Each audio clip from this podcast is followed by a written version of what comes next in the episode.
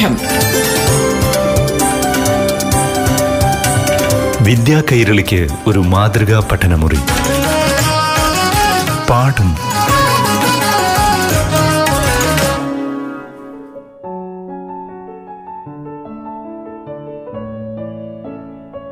പ്രിയപ്പെട്ട കൂട്ടുകാരെ പാഠം ക്ലാസ് മുറിയിലേക്ക് എല്ലാ കൂട്ടുകാർക്കും സ്വാഗതം. ഏഴാം ക്ലാസ്സിലെ ഗണിതശാസ്ത്രമാണ് ഈ അധ്യായത്തിൽ അവതരിപ്പിക്കുന്നത്. കൂട്ടുകാരോടൊപ്പം അറിവുകൾ പങ്കുവയ്ക്കാനായി എത്തുന്നത് അധ്യാപികയായ ദീപാലാൽ. പ്രിയപ്പെട്ട കുട്ടികളെ ഏഴാം ക്ലാസ്സിലെ പാഠം റേഡിയോ ക്ലാസ് മുറിയുടെ ഗണിത ക്ലാസ്സിലേക്ക് എല്ലാ കൂട്ടുകാർക്കും സ്വാഗതം. കഴിഞ്ഞ ക്ലാസ്സിൽ നമ്മൾ എന്തൊക്കെയാണ് പഠിച്ചത്? അതെ പണമിടപാടുകൾ എന്ന അധ്യായത്തിലെ പലിശയുമായി ബന്ധപ്പെട്ട പ്രവർത്തനങ്ങളാണ് നമ്മൾ ചർച്ച ചെയ്തത് അല്ലേ?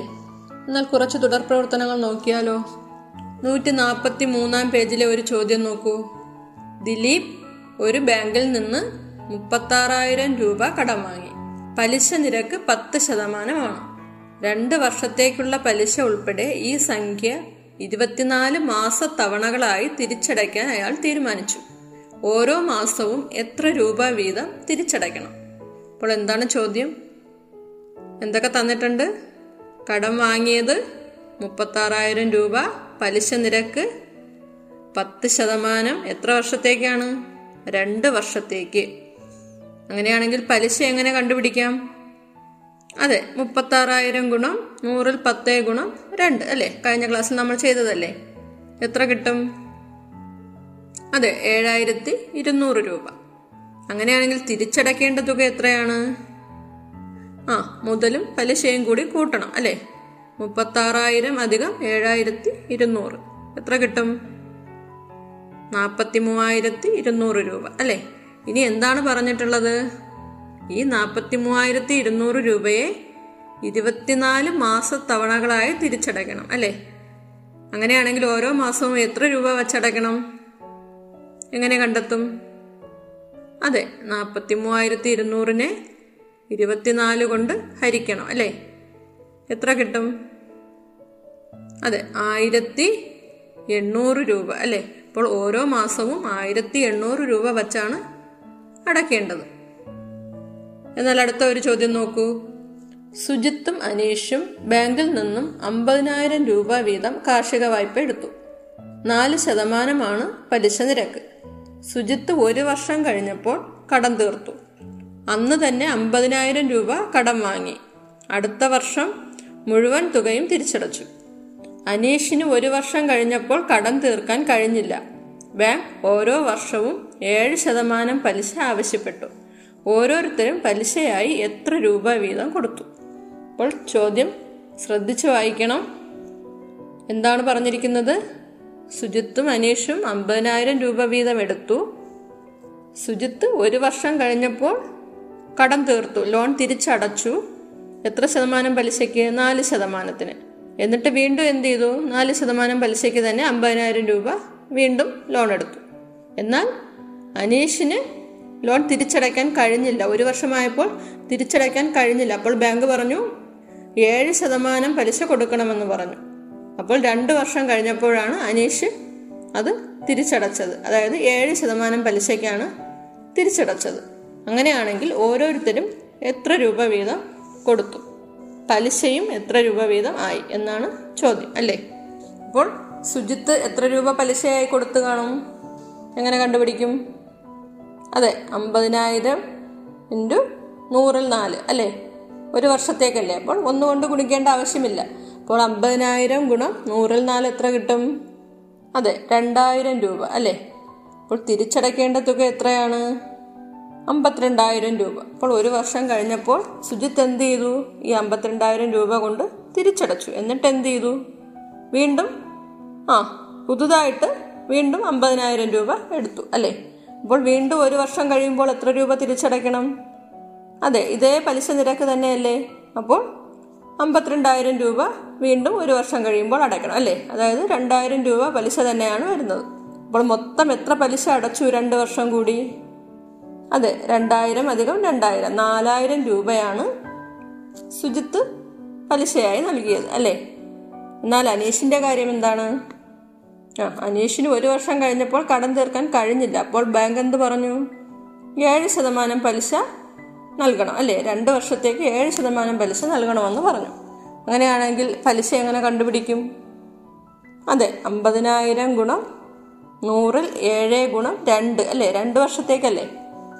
അപ്പോൾ എന്താണ് കിട്ടുന്നത്? ഏഴായിരം രൂപ അല്ലേ? അപ്പോൾ രണ്ട് വർഷം കഴിഞ്ഞപ്പോൾ അമ്പത്തേഴായിരം രൂപയാണ് അനീഷിന് തിരിച്ചടക്കേണ്ടി വന്നത് അല്ലേ? അങ്ങനെയാണെങ്കിൽ ആരാണ് കൂടുതൽ പലിശ അടച്ചത്? അതെ അനീഷ് അല്ലേ? അനീഷ് ഏഴായിരം രൂപയും സുജിത്ത് നാലായിരം രൂപയുമാണ് പലിശയായി അടച്ചത് അല്ലേ? അപ്പോൾ എത്ര രൂപയാണ് അനീഷ് കൂടുതലായി അടച്ചത്? ആ മൂവായിരം രൂപ അനീഷിന് കൂടുതലായി അടയ്ക്കേണ്ടി വന്നു അല്ലേ? കൃത്യസമയത്ത് ലോൺ അടച്ച് തീർക്കാൻ പറ്റാത്തത് കൊണ്ട് മൂവായിരം രൂപയാണ് അനീഷിന് അധികമായി നൽകേണ്ടി വന്നത് അല്ലേ? കൂട്ടുകാരെ പണമിടപാടുകൾ എന്ന അധ്യായം ഇവിടെ അവസാനിക്കുകയാണ്. ഈ പാഠഭാഗത്തിൽ നമ്മൾ ചർച്ച ചെയ്യാത്ത കുറച്ച് പ്രവർത്തനങ്ങളുണ്ട്. അത് നിങ്ങൾ സ്വന്തമായി ചെയ്തു നോക്കി സംശയമുള്ളത് നിങ്ങളുടെ സ്കൂളിലെ അധ്യാപകരോട് ചോദിച്ചു മനസ്സിലാക്കണം കേട്ടോ? ഇനി നമുക്ക് പുതിയൊരു പാഠഭാഗം പരിചയപ്പെടാം. ഏതാണെന്ന് പറയാമോ? അതെ പതിനൊന്നാം അധ്യായമായ സംഖ്യകളും ബീജഗണിതവും. എണ്ണൽ സംഖ്യകൾ ഒറ്റ സംഖ്യകൾ ഇരട്ട സംഖ്യകൾ ഇതെല്ലാം കൂട്ടുകാർക്ക് അറിയാമല്ലോ എന്നാൽ തുടർച്ചയായ രണ്ട് എണ്ണൽ സംഖ്യകൾ പറയാമോ? ആ നാല് അഞ്ച് അല്ലേ? അവയുടെ തുക എത്രയാണ്? ആ നാല് അധികം അഞ്ച് അല്ലേ? എത്ര? ഒൻപത് അല്ലേ? ഇനി മറ്റു രണ്ട് എണ്ണൽ സംഖ്യകൾ പറയാമോ? തുടർച്ചയായിട്ടുള്ള എണ്ണൽ സംഖ്യ. ആ ആറ് ഏഴ് അല്ലേ? അവയുടെ തുക എത്രയാണ്? പതിമൂന്ന്. എന്നാൽ ഒമ്പതും പത്തും. അതിന്റെ തുക എത്രയാണ്? പത്തൊമ്പത് അല്ലേ? ഇതുപോലെ അനേകം തുടർച്ചയായ എണ്ണൽ സംഖ്യകളുടെ തുക നിങ്ങൾക്ക് വേഗം വേഗം കണ്ടുപിടിക്കാൻ പറ്റും അല്ലേ? എത്ര കിട്ടും? അതെ എന്ത് പ്രത്യേകതയാണ് നിങ്ങൾ കണ്ടുപിടിച്ചത്? അതെ തുടർച്ചയായ രണ്ട് എണ്ണൽ സംഖ്യകൾ കൂട്ടുമ്പോൾ കിട്ടുന്നത് ഒറ്റ സംഖ്യയാണ് അല്ലേ എന്നാൽ എൻ എന്നത് ഏതെങ്കിലും ഒരു എണ്ണൽ സംഖ്യയാണെന്ന് വിചാരിക്കുക. എന്നാൽ തൊട്ടടുത്ത എണ്ണൽ സംഖ്യ എത്രയായിരിക്കും? അതെ എന്നിനോട് ഒന്ന് കൂട്ടണം അല്ലേ? അതായത് എൻ പ്ലസ് വൺ ആയിരിക്കും തൊട്ടടുത്ത എണ്ണൽ സംഖ്യ. എന്നാൽ അതിന്റെ തുക എത്രയായിരിക്കും? എൻ ഏതെങ്കിലും ഒരു എണ്ണൽ സംഖ്യ അപ്പോൾ തൊട്ടടുത്തത് എൻ പ്ലസ് വൺ അപ്പോൾ രണ്ട് എണ്ണൽ സംഖ്യകൾ കിട്ടില്ലേ? തുടർച്ചയായിട്ടുള്ള രണ്ട് എണ്ണൽ സംഖ്യകൾ. അപ്പോൾ അതിന്റെ തുക എത്രയായിരിക്കും? N plus N plus one അല്ലേ? എത്രയായിരിക്കും? രണ്ട് എൻ കൂട്ടുമ്പോൾ എന്നും എന്നും കൂട്ടുമ്പോൾ രണ്ട് എൻ അല്ലേ? അതായത് two N two N plus one ആയിരിക്കും അല്ലേ? അപ്പോൾ എന്നിനെ രണ്ട് പ്രാവശ്യം കൂട്ടിയാൽ ടു എൻ ആണ് കിട്ടുന്നത്. അപ്പോൾ N plus N plus one എന്ന് പറയുന്നത് ടു എൻ പ്ലസ് വൺ ആണ് നമുക്ക് കിട്ടുന്നത് അല്ലേ? പാഠം. വിദ്യാ കൈരളിക്ക് ഒരു മാതൃകാ പഠനമുറി. പാഠം ഒരിടവേളയ്ക്ക് ശേഷം തുടരും.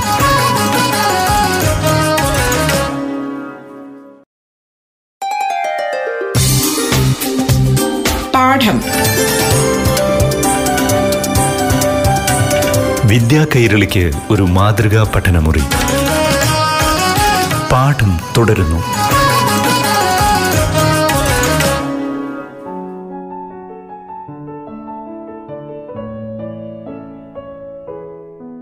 അപ്പോൾ N plus N plus one two N plus one എന്ന് കിട്ടി അല്ലേ? ടു എൻ പ്ലസ് വണ്ണിനെ രണ്ടുകൊണ്ട് ഹരിച്ചു നോക്കൂ. അതെ ഹരണഫലം എത്ര കിട്ടി? എൻ ശിഷ്ടം ഒന്ന് അല്ലേ? അതായത് എൻ എന്നത് ഏതൊരു എണ്ണൽ സംഖ്യ ആയാലും ടു എൻ പ്ലസ് വൺ എന്നത് ഒരു ഒറ്റ സംഖ്യ ആയിരിക്കും അല്ലേ? ഇതിൽ നിന്ന് നമുക്ക് എന്ത് മനസ്സിലാക്കാം? ഏത് തുടർച്ചയായ രണ്ട് എണ്ണൽ സംഖ്യകളുടെയും തുക ഒരു ഒറ്റ സംഖ്യയാണെന്ന് പറയാൻ കഴിയും അല്ലേ? കൂട്ടുകാരെ പേജ് നമ്പർ നൂറ്റി നാൽപ്പത്തി ആറിലെ സംഖ്യാഗോപുരം നോക്കൂ. കണ്ടോ? ഏറ്റവും താഴത്തെ കോളത്തിൽ എന്താ ഉള്ളത്? നാല് മൂന്ന് അഞ്ച് അല്ലേ? അതിന് തൊട്ടുമുകളിൽ ഏഴ് എട്ട്.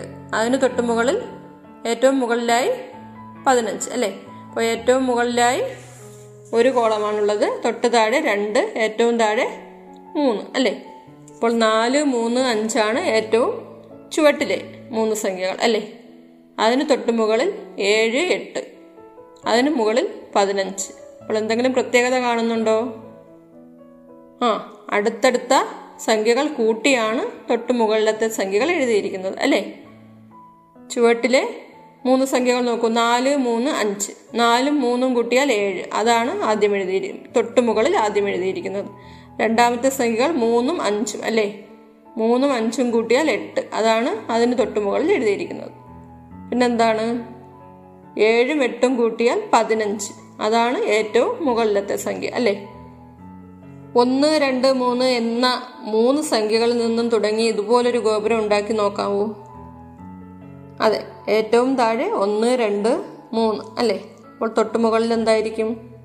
ആ ഒന്നും രണ്ടും കൂട്ടിയാൽ മൂന്ന് രണ്ടും മൂന്നും കൂട്ടിയാൽ അഞ്ച് അല്ലേ? അതിന് തൊട്ട് മുകളിൽ മൂന്നും അഞ്ചും കൂട്ടിയാൽ എട്ട് അല്ലേ? തുടങ്ങുന്നത് രണ്ട് മൂന്ന് നാല് എന്നീ സംഖ്യകളിൽ നിന്നാണെങ്കിലോ? ഒന്ന് ചെയ്തു നോക്കൂ. കിട്ടിയോ? ഏറ്റവും താഴെ രണ്ട് മൂന്ന് നാല് തൊട്ട് മുകളിൽ ആ രണ്ടും മൂന്നും കൂട്ടി അഞ്ച് മൂന്നും നാലും കൂട്ടി ഏഴ്.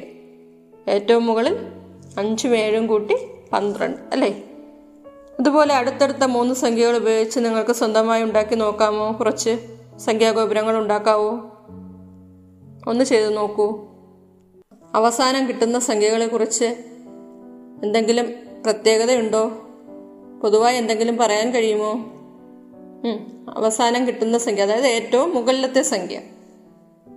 അതായത് അടുത്തടുത്തുള്ള ഏത് മൂന്ന് എണ്ണൽ സംഖ്യകളിൽ നിന്ന് തുടങ്ങിയാലും ആ നമ്മുടെ സംഖ്യാഗോപുരം നാലിന്റെ ഗുണിതത്തിലാണ് അവസാനിക്കുന്നത് അല്ലേ? അപ്പോൾ അടുത്തടുത്ത സംഖ്യകളിൽ നിന്ന് തുടങ്ങുമ്പോഴാണ് കേട്ടോ.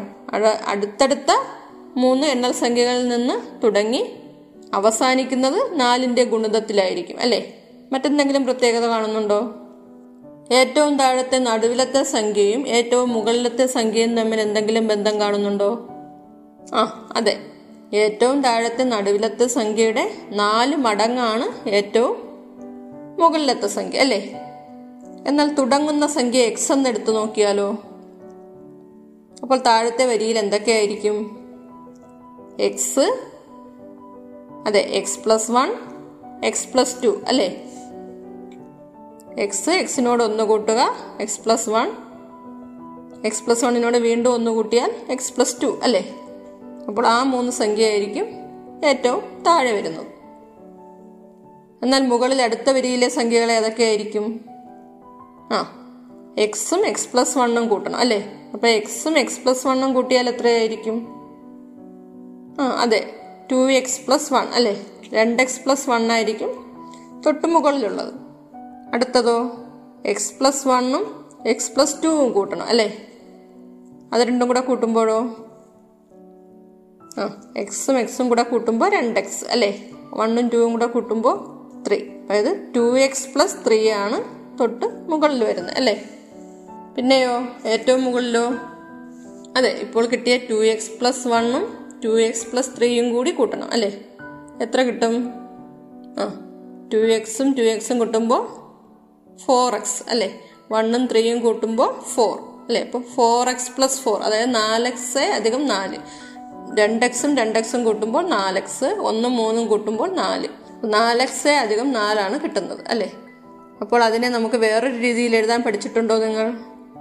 ആ രണ്ടിലും നാല് പൊതുവായിട്ടുണ്ടല്ലേ അപ്പോൾ നാല് നമുക്ക് ബ്രാക്കറ്റിന് പുറത്തെടുക്കാൻ പറ്റും. നാല് പൊതുവായിട്ട് എഴുതിയിട്ട് ബ്രാക്കറ്റിനുള്ളിൽ എന്തെഴുതാം? എക്സ് പ്ലസ് വൺ എന്ന് എഴുതാം അല്ലേ? എന്നാൽ അടുത്തടുത്ത ഏത് മൂന്ന് എണ്ണൽ സംഖ്യയിൽ നിന്ന് തുടങ്ങിയാലാണ് അവസാനം നൂറ് കിട്ടുന്നത്? ആ നമുക്കറിയാം ഏറ്റവും ചുവട്ടിലെ നടുവിലത്തെ സംഖ്യയുടെ നാല് മടങ്ങാണ് നൂറ് അല്ലേ? അപ്പോൾ ഏറ്റവും മുകളിലാണ് നൂറെന്ന് പറഞ്ഞിട്ടുണ്ട് അല്ലേ? അപ്പോൾ മുകളിലത്തെ സംഖ്യ എന്ന് പറഞ്ഞാൽ ഏറ്റവും താഴത്തെ നടുവിലത്തെ സംഖ്യയുടെ നാല് മടങ്ങാണെന്നല്ലേ? എന്നാൽ നടുവിലത്തെ സംഖ്യ നൂറിന്റെ എത്രയായിരിക്കും? നാലിലൊന്നായിരിക്കും അല്ലേ? അപ്പോൾ നൂറിന്റെ നാലിലൊന്നെന്ന് പറഞ്ഞാൽ നൂറ് ബൈ നാല് എത്ര കിട്ടും? ഇരുപത്തഞ്ച് അല്ലേ? അപ്പോൾ മറ്റ് സംഖ്യകൾ നിങ്ങൾക്ക് സ്വന്തമായി കണ്ടുപിടിക്കാമോ? അപ്പോൾ എന്തൊക്കെ അറിയാം നിങ്ങൾക്ക്? ഏറ്റവും ചുവട്ടിലെ നടുവിലത്തെ സംഖ്യയും അറിയാം ഏറ്റവും മുകളിലത്തെ സംഖ്യയും അറിയാം അല്ലേ? അപ്പോൾ തുടർച്ചയായ രണ്ട് എണ്ണൽ സംഖ്യകളുടെ തുക ഒറ്റ സംഖ്യയാണെന്ന് നമ്മൾ കണ്ടെത്തി കഴിഞ്ഞു അല്ലേ? ഇനി തുടർച്ചയായ മൂന്ന് എണ്ണൽ സംഖ്യകളുടെ തുകയോ? ഉദാഹരണത്തിന് ഒന്ന് അധികം രണ്ട് അധികം മൂന്ന്. എത്ര കിട്ടും? ആറ് അല്ലേ? രണ്ട് അധികം മൂന്ന് അധികം നാല്. എത്ര കിട്ടും? ഒൻപത്. മൂന്ന് അധികം നാല് അധികം അഞ്ച്. എത്ര? പന്ത്രണ്ട് അല്ലേ? ഇതുപോലെ ഒത്തിരി എണ്ണൽ സംഖ്യകൾ നിങ്ങൾക്ക് കൂട്ടി നോക്കാം. എന്ത് പ്രത്യേകതയാണ് കാണുന്നത്? അതെ എല്ലാം മൂന്നിന്റെ ഗുണിതങ്ങളാണ് അല്ലേ? ആറ് ഒൻപത് പന്ത്രണ്ട് അല്ല മൂന്നിന്റെ ഗുണിതങ്ങളല്ലേ കിട്ടിയത്? അപ്പോൾ ആദ്യത്തെ സംഖ്യ എൻ എന്നെടുത്താൽ അടുത്ത രണ്ട് എണ്ണൽ സംഖ്യകൾ ഏതൊക്കെയായിരിക്കും? അതെ എൻ പ്ലസ് വണ്ണും എൻ പ്ലസ് ടുവും ആയിരിക്കും അല്ലേ? അങ്ങനെയാണെങ്കിൽ അതിന്റെ തുക എന്ത് കിട്ടും? അതെ N plus N plus one plus N plus two അല്ലേ? അപ്പൊ എത്ര എൻ കൂട്ടി? മൂന്ന് എൻ അല്ലേ? അപ്പോൾ മൂന്ന് എൻ പ്ലസ് മൂന്നെന്ന് കിട്ടും അല്ലേ? ത്രീ എൻ പ്ലസ് ത്രീ അപ്പോൾ നമുക്ക് എന്ത് ചെയ്യാം ത്രീ പൊതുവായിട്ട് എടുക്കാം അല്ലേ? പൊതുവായിട്ട് എടുത്തു കഴിഞ്ഞാൽ three into N plus one എന്ന് കിട്ടും. അതായത് തുടർച്ചയായ മൂന്ന് എണ്ണൽ സംഖ്യകളുടെ തുക മൂന്നിന്റെ ഗുണിതമാണെന്ന് കിട്ടി അല്ലേ? ഇവിടെ നമുക്ക് മറ്റൊരു കാര്യം കൂടി കാണാൻ പറ്റും. എന്താണത്? ആ നിങ്ങൾ കണ്ടുപിടിക്കൂ. അടുത്ത ക്ലാസ്സിൽ നമുക്ക് ചർച്ച ചെയ്യാം. പാഠം. വിദ്യാ കൈരളിക്ക് ഒരു മാതൃകാ പഠനമുറി. പാഠം